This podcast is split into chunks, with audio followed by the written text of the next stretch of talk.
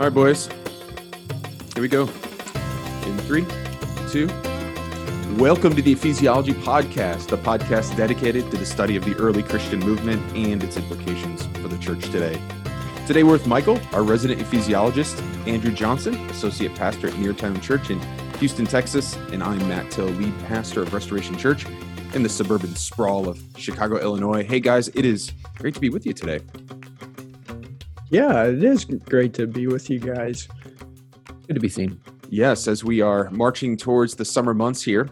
Uh, today, we want to talk about um, the kind of really the state of uh, academia, the state of Christian training, and talk about maybe a, a solution that ephesiology we've been working on behind the scenes and kind of share a little bit of vision for that uh, with you, our listeners.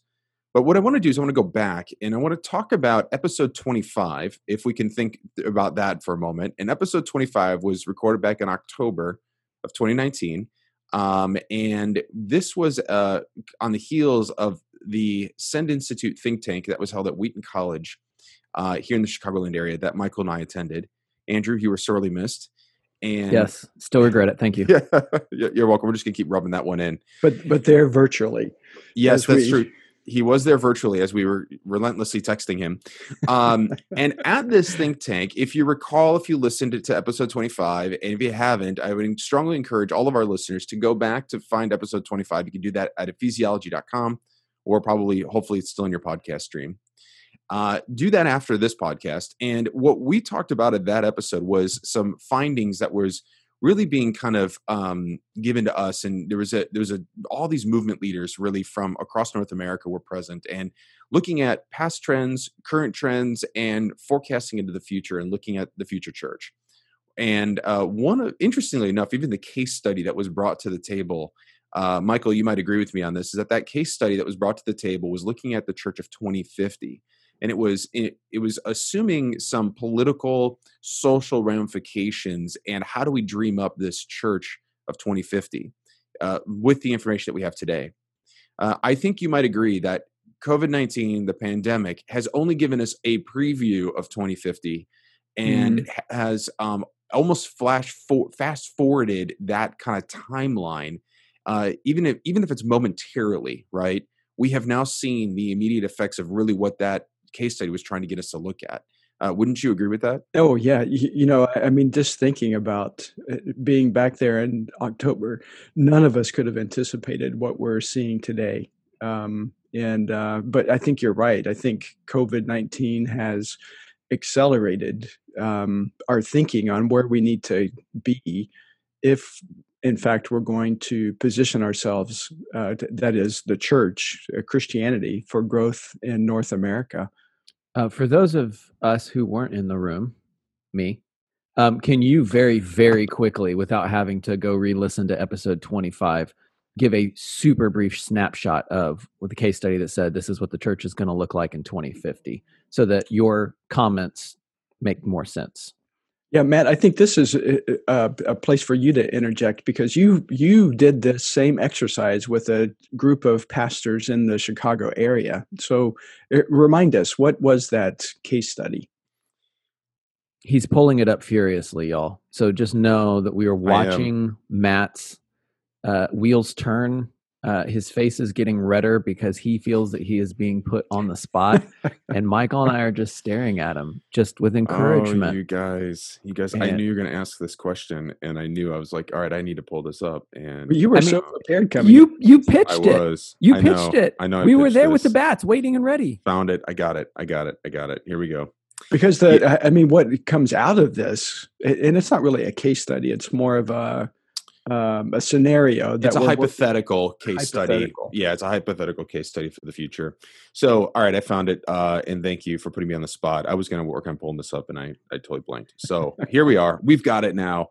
Um, you know uh, based on existing data i won't rehash all of that. The case study was was simply this. It's the year 2050 again it's a hypothetical. It's year 2050 north america no longer has a majority race religious nones are nearly 40% of the population, coinciding with consumer and societal pressures through the late 2020s and 30s. Many private businesses and public schools no longer rent to evangelical religious institutions. and most local governments made it difficult for churches to own property in their communities.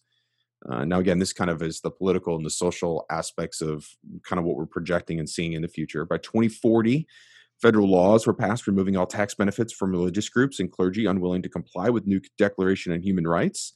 Um, as a result, that decade saw the largest closure rates of legacy evangelical churches, especially ones founded in the 90s and 2000s, matching the closure rates of mainline churches from decades before. So, uh, kind of looking at this concept of kind of forecasting, just depending upon where we're going to be socially, uh, economically, politically, um, forecasting a start closure rate of legacy churches. Um, and I, I, think, interestingly enough, as we look at what is happening with coronavirus and the economy right now and the pandemic, that might have accelerated that timeline for mm-hmm. other reasons. Um, that yeah, now that has yet to be seen right now. Michael, right. Yeah, no, I was just going to say that. I mean, these are this kind of uh, hypothetical scenario is based on some historic trends, and and then some uh, projections on what it could look like. So there is some data that's behind this that is leading us to think in these ways. Yeah. Uh, but but you know, there's no way for us to be for certain that the political climate will be like as we're suggesting. However, um, just like you just said, Matt, I think COVID 19 is accelerating some of these, and uh, it'll be very interesting to uh, eh, see what happens as we're coming out of uh, self isolation and businesses are opening uh, across the country and churches are regathering across the country. Yeah, and I do. I even want to throw in. I know that I have been a little bit rosier on how things in Houston have gone as far as um, churches uh, rallying around the mission that God's called us to. And I have been so encouraged. Um, what I haven't brought to the table is I know of, I think, three, if not more, um, churches that have closed their doors, just mm-hmm. said, we're done uh, because oh. their model existed to meet in a school space on a Sunday morning. And uh, they were not able to gather and they did not see a path forward and they, they shuttered. Wow. So, wow. so what you're talking about of being um, COVID being a, a rapid indicator of where we might be. Yeah, it's an accelerator. It's, uh, it has yeah. accelerated lots. So, so with that as the backdrop, and again, just to encourage our listeners, if you've got time to go back to episode 25, at least you'll be able to hear more of that conversation. One of the things that came out of that, um, out of that meeting with these movement leaders who are kind of facing and looking at the realities that are before us and trying to think about the church missionally, but also creating those movement dynamics again for the future church um, one of those significant things that came up was really the need to rethink the institution, not just the church institution, but really our academic institutions that are used and have been historically used to train pastors and church leaders. And uh, there was a lot of discussion about. I mean, not a significant discussion, but it was there. It was in discussion by saying, how how should we think about the types of leaders that we're training for the future church? Because if the church of the future um, may not be able to support and sustain uh, typical legacy formats of church where there's a building there's a consistent income with uh, a, a, you know a large gathering of people with program driven ministries um, how will we afford a building? How will we afford the professionalized pastor and is there a place for the professionalized leader or pastor? And um, and so I, these were some of the questions that started coming out and there really was no solution given um, if i recall michael uh, from that time but rather it was just a, a stark reality that was given in the moment by going we should really rethink this as well. Yeah because i think uh, i mean the consensus in the group was that somehow institutionally we needed to reposition ourselves so that we could equip more people for ministry. And there was the recognition, of course, that seminaries have done that historically. Uh, but the person that they have historically equipped is the pastor. And, and that equipping has, you know, focused on uh, the, uh, the preaching uh, the, the, word and uh, counseling people in the church and shepherding those people, um, and uh, not really on church planting necessarily. And that was uh, kind of a part of the assumption here is that if we are as a, as North America is concerned, if if we are going to gain a greater market share, if you will, of the religious market, then we must be starting more churches um, and uh, th- that then assumes that we need more people to start more churches. Now there, and we've talked about, you know, is church planting really a strategy? Church planting movements is that a strategy? Um, I've just recently argued in a uh, in a, uh, blog that that will be coming out before too long on Jackson Wu's uh, blog that uh, church planting is a result. It's not a strategy. There, there's nowhere in Scripture that commands us to church plant, but it's clear that we need to make disciples.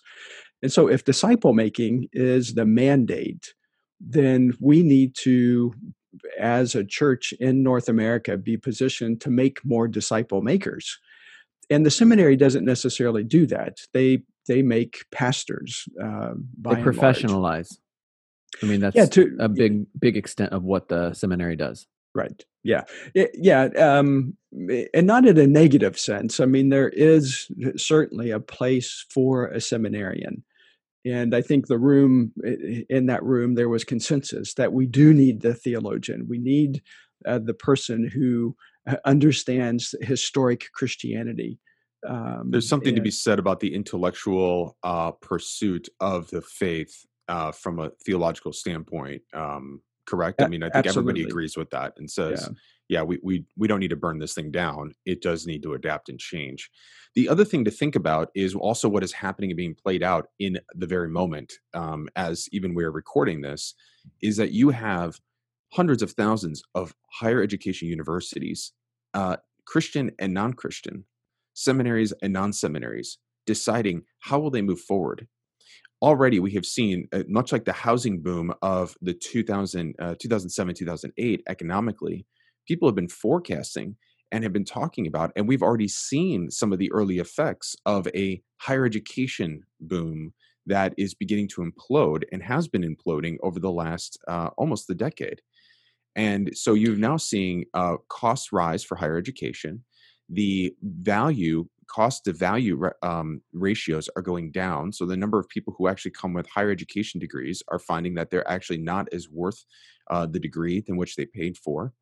Um, and uh, and as such, um, and with fees and, and other things like that rising and student enrollment beginning to drop, also the new generation, the millennial generation, uh, Andrew and my generation and below, are not having as many kids as the previous generations uh, did, and so they are predicting uh, significantly fewer people going into the uh, into higher into higher education, let alone regular elementary education.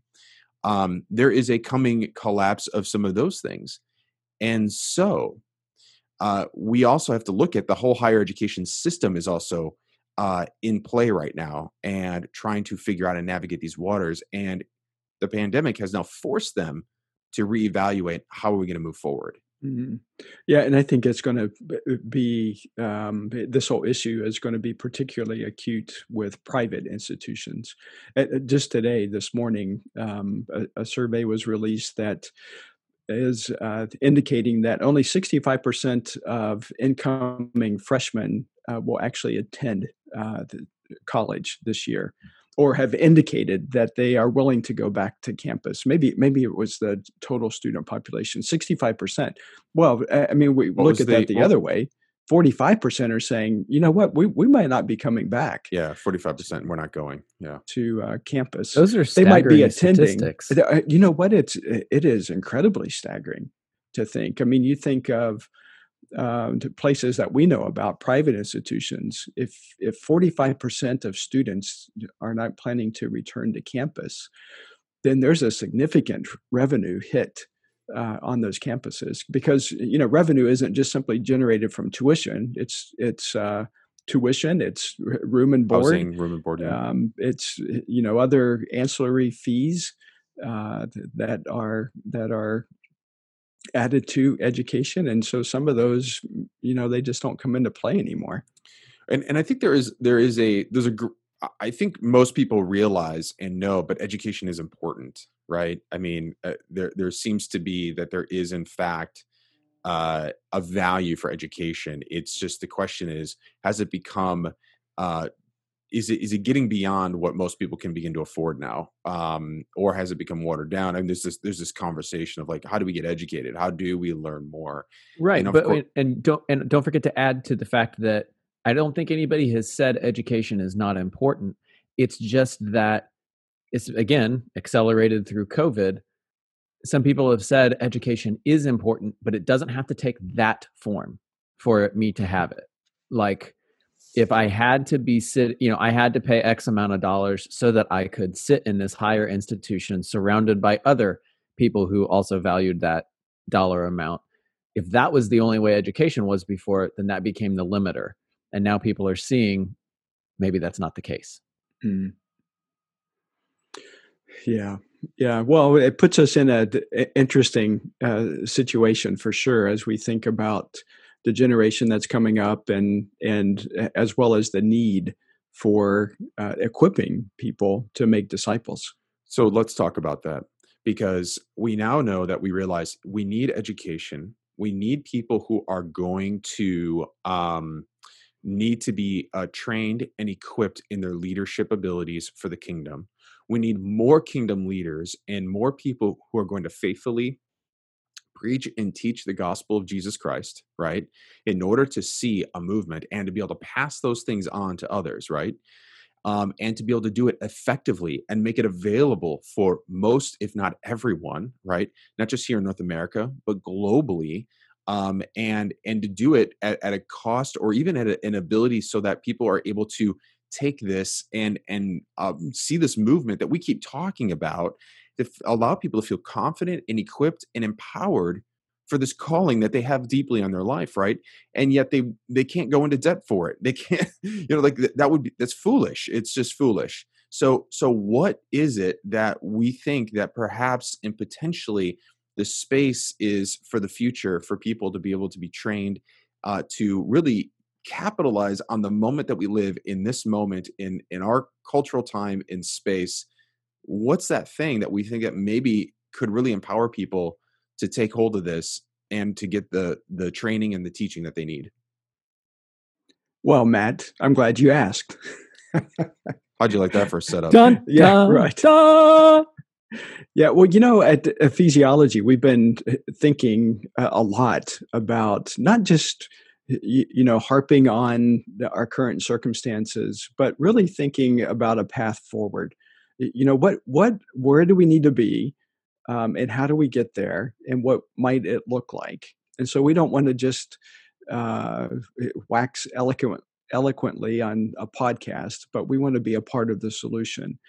And as we've been conceptualizing what that solution might look like of course uh, training and equipping is a key part of that because we know just as matt has said Eh, we need to be able to equip a significant number of people uh, for works of ministry and in order for us to effectively engage uh, the, the north american context and really the global context uh, with the gospel. And so uh, as we've been thinking about this we're excited to uh, begin to promote uh, what we are calling the ephesiology master classes so, Michael, these these master classes that we are working on developing, uh, you and I have been talking a lot about this, and um, this isn't really just a, a, thing for. We're not. This isn't just a. This is not a business venture, um, and and we're not trying to to squeeze pennies. Um, but I think you and I both see um, where, and I know Andrew does too, where the future is, and where we are right now, and really having this myopic passion for God's mission in the world and his movements that we realize that we need to figure out a way to give people a high quality um, education, a high quality uh, access to training, to give them confidence to bring the gospel to their communities wherever they are. And, and I think when we look at the landscape, there seems to be no time better than now than to maybe consider launching something like this where people can literally take classes they can learn these these things um, and so this this is this is i think really just kind of a the natural next step for ephesiology i think as we just keep talking about it Okay, Yeah. so for those of us who haven't been on the planning side of all of this, um, who are you talking does- about Uh, no, I mean I've been in it, but I want I, I am always the everyman. So I want to ask, as you both have articulated so well of that lag, that disparity between what we want and where we are, how do master classes, first of all, what are they? And then how are these going to answer some of the problems that we are seeing in the disconnect of the academic, the seminary system that we are presently thinking is the only route forward? Mm, yeah, that I mean that's the those are the issues that we're trying to address because uh, again we're recognizing the need to be able to equip many people, not just pastors um, or the you know the professional uh, or the academic uh, for that matter, but to, to equip all people for works of service. You know, we, we recognize that um, it, the the Great Commission isn't something just for the professional, but is for everyone uh, to make disciples is a task that we all are about. And as we have been talking about so often at Ephesiology, that if we really believe that our identity is woven into uh, God's family, then we all are a part of that mission. And we all need to be equipped to participate in that mission. And so the whole concept behind uh, the ephesiology master classes is focusing on being able to equip people uh, for ministry, uh, to, to give them an experience in learning that uh, is not necessarily unique, but it's foundational and it's flexible.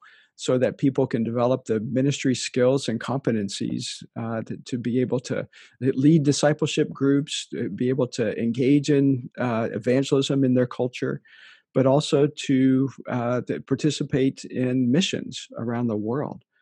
And then we want these master classes to help uh, students explore the possibilities of a new future. Um, you know, we recognize that in some capacity, while God certainly is at work in our culture, that we want to identify where it is that He's at work, join with Him uh, in engaging people, and innovate ways in which we can do this uh, in the most effective manner possible. And so we envision these master classes being very dynamic. These aren't going to be boring lectures from talking heads uh, but dynamic and interactive um, and engaging with uh, the learner in a way that it might resemble the classroom, but more than likely it will resemble what we so often talk about as doing theology in community. This is a, a, a collaboration uh, on all of our parts, uh, our experts as well as our learners uh, working together to think about solutions for the future of the church.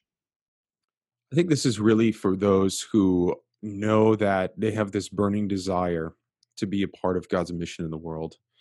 And um, for those who want change, they want to see innovation, they're looking for kingdom success, and uh, it feels out of reach to them.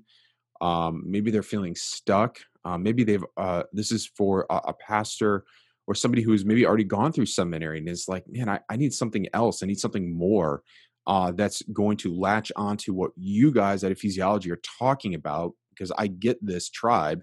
So show me, teach me, what else do I need to know? What didn't I learn in seminary?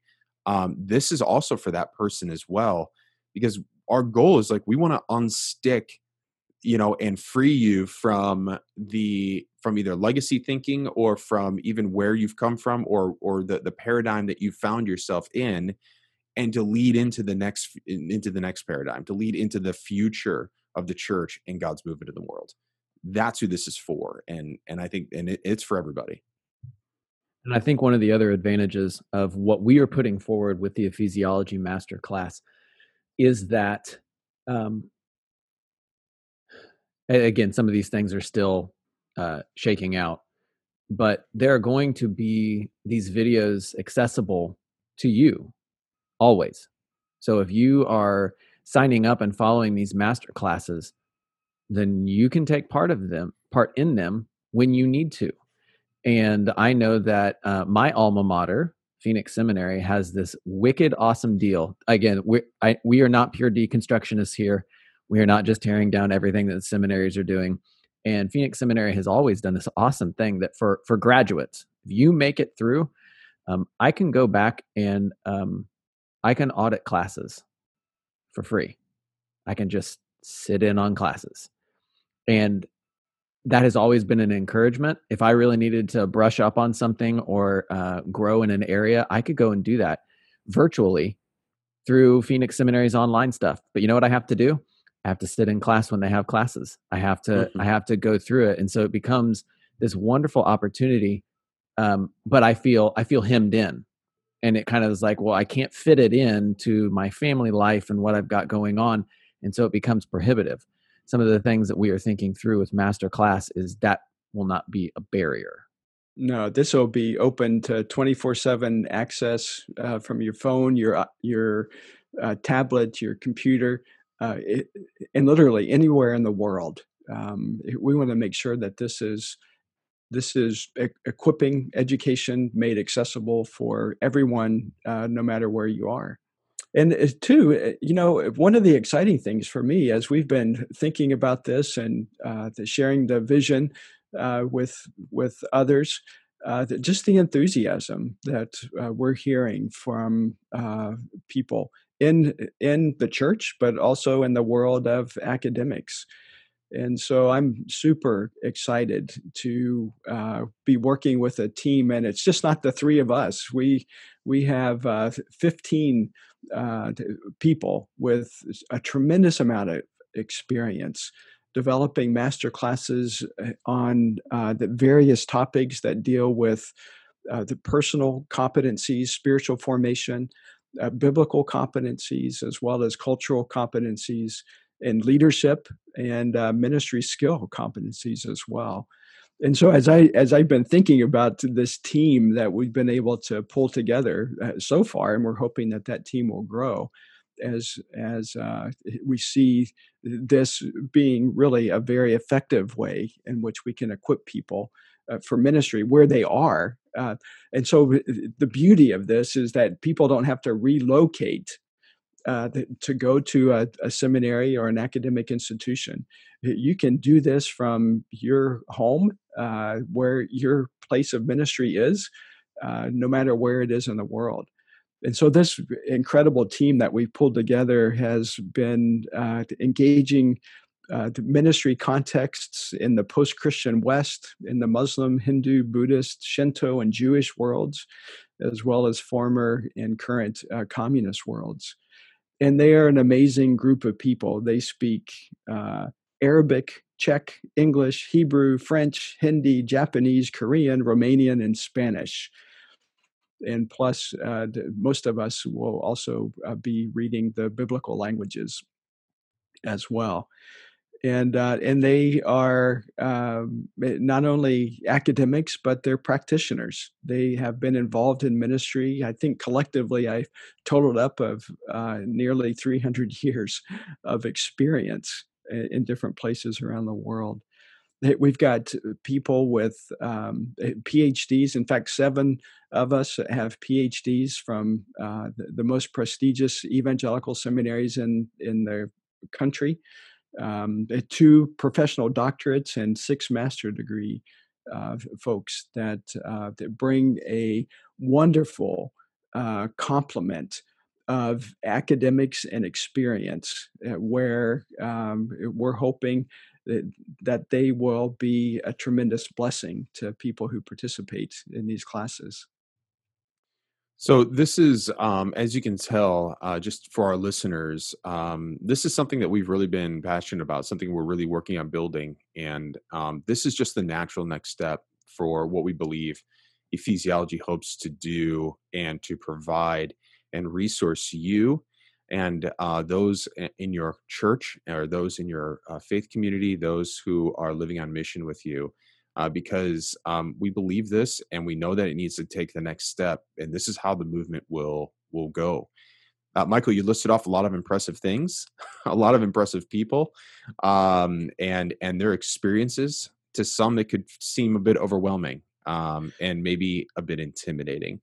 Uh, what would you say uh, to maybe the person who's like, "Hey, I don't know, this might be more than what I'm thinking or asking for"?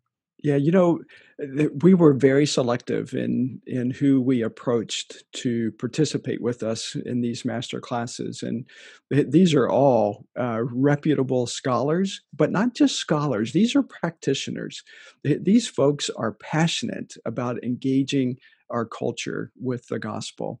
Um, and engaging the global culture. I mean, they have missions experience, they have uh, ministry, church life experience, uh, as well as academic experience. And I think, eh, you know, for an academic, um, it is so critical that they just don't keep their heads in the academic silo, but they come out of that silo and practice what it is that they're teaching. And these are, uh, th- this is a team of international uh, scholars who uh, do what it is that they say and I'm excited about that. Um, and so these are again, as as a, as I've said, these are classes that are made accessible, not just in terms of the technology, but in terms of the content. And uh, and so people can uh, be assured that as they would participate in these master classes, are going to take the theory and drill it down to the practice so that by the time you complete one of these classes, you will know what your next step should be. It might not look exactly like uh, uh some of the content of the class, but you will be put in a in a situation where you, you will know uh, what your next step is as you begin to apply uh, the, the, things that you've learned. And I'm excited too because our instructors will be engaging with uh, learners uh, live through uh, Zoom discussions and then through various forums uh, that will have discussion forums. Um, as well as uh, cohorts um, of learners in different geographic locations. And so this is eh, again something uh, vitally important to us and a part of the ethos of ephesiology is doing theology in community. And so we're uh, excited about how we'll come together and work collaboratively in uh, wrestling through how we can effectively engage our world with the gospel. I am listening to all of this and again, am re excited by this pitch, re excited to talk about um, all of these things. It's a path forward. I mean, it's a path forward for all of us. Again, not just for the those who are in higher levels of academia already, or those who are looking to get into higher levels of academia. But this is um, this sounds like something that is again, it's that equipping education for everyone, and we workshopped this equipping education for everyone everywhere. We added a fourth E just now, um, um, but we are excited about this. But there's questions that I have. So very quickly, you just have uh, got me excited about this team. Can I know who's on this team yet? Is that uh, you have you have basically primed the pump to tell me who's on this team? Can I know who's on this team? That's the first question. Second question is, um, we're talking about uh, not price gouging. Uh, uh do we have a price system set in place? Yeah, well, two great questions, Andrew. Uh, who's on this team? Well, I, I, can say this about the team: uh, you will know who they are. Uh, many of them have been guests on our podcast, and um, and so they they're going to be familiar to our listeners. Um, we'll make an announcement soon enough uh, about who our, our uh, team of experts are, but um, eh, for now, I can just say that these are uh, these are some of the people that you will read. Uh, you will read their books, and you probably have already read their books. And uh, and you know, part of my excitement as I've been interacting with this team is just looking at the impressive number of texts that they've written and those are the texts that are being used in seminaries today and so i'm i'm excited about that so um, to answer the question, will you know the people on this team? Yes. Can you know yet? No. Right. Not yet. Uh, we are keeping our, the lid on that right now. We're keeping a lid on that right now. Our goal is on June 1st to launch our first uh, master class. And uh, that class is going to deal with the church in times of crisis. And I'm excited about that class as we've been pulling it together because it's just a phenomenal uh, team that is eh, trying to dig deeply into how the church can respond in a time of crisis. Um, on July 1st, we'll launch our second class that's focusing on how do we get to movement. Uh, it's just simply called Journey to Movement. And we'll look at some things in which uh, the, the, church should consider and we need to consider. And if we want to be a missiologically theocentric church, what are the things that uh, indicate that we are theocentric as a church? And how do we get there? And so uh, that'll be our second class. And then our third class is uh, will launch on August the 1st, and that class is focused on the study of the Ephesian movement. Uh, it'll go into much more detail in terms of uh, what that movement looked like and the practicalities of it. How, how do we, if we expect to get to a movement, what are the fundamental principles that we can employ in our contexts today that will help us to get there. And then our goal is by uh, December, we'll have another eight to 10 courses that our, our instructors, even today, are busily uh, thinking through and conceptualizing, and uh, we'll have those available as well. And again, those are dealing with personal competencies, cultural competencies, uh, leadership and ministry skills, as well as biblical competencies. Uh, we in terms of the pricing andrew that was another great question um, we are making this accessible to people that you you will pay a fraction of the cost of what you would pay in going to a seminary for the same quality of education again uh, our team of experts are uh, they've taught in places like trinity and gordon conwell and fuller and Asbury and other seminaries. And so these are top notch quality uh, academics who uh, understand uh, how to teach. Uh, but also how to teach in a way that you will be able to gain some practical and relevant ministry skills that you can employ in your contexts.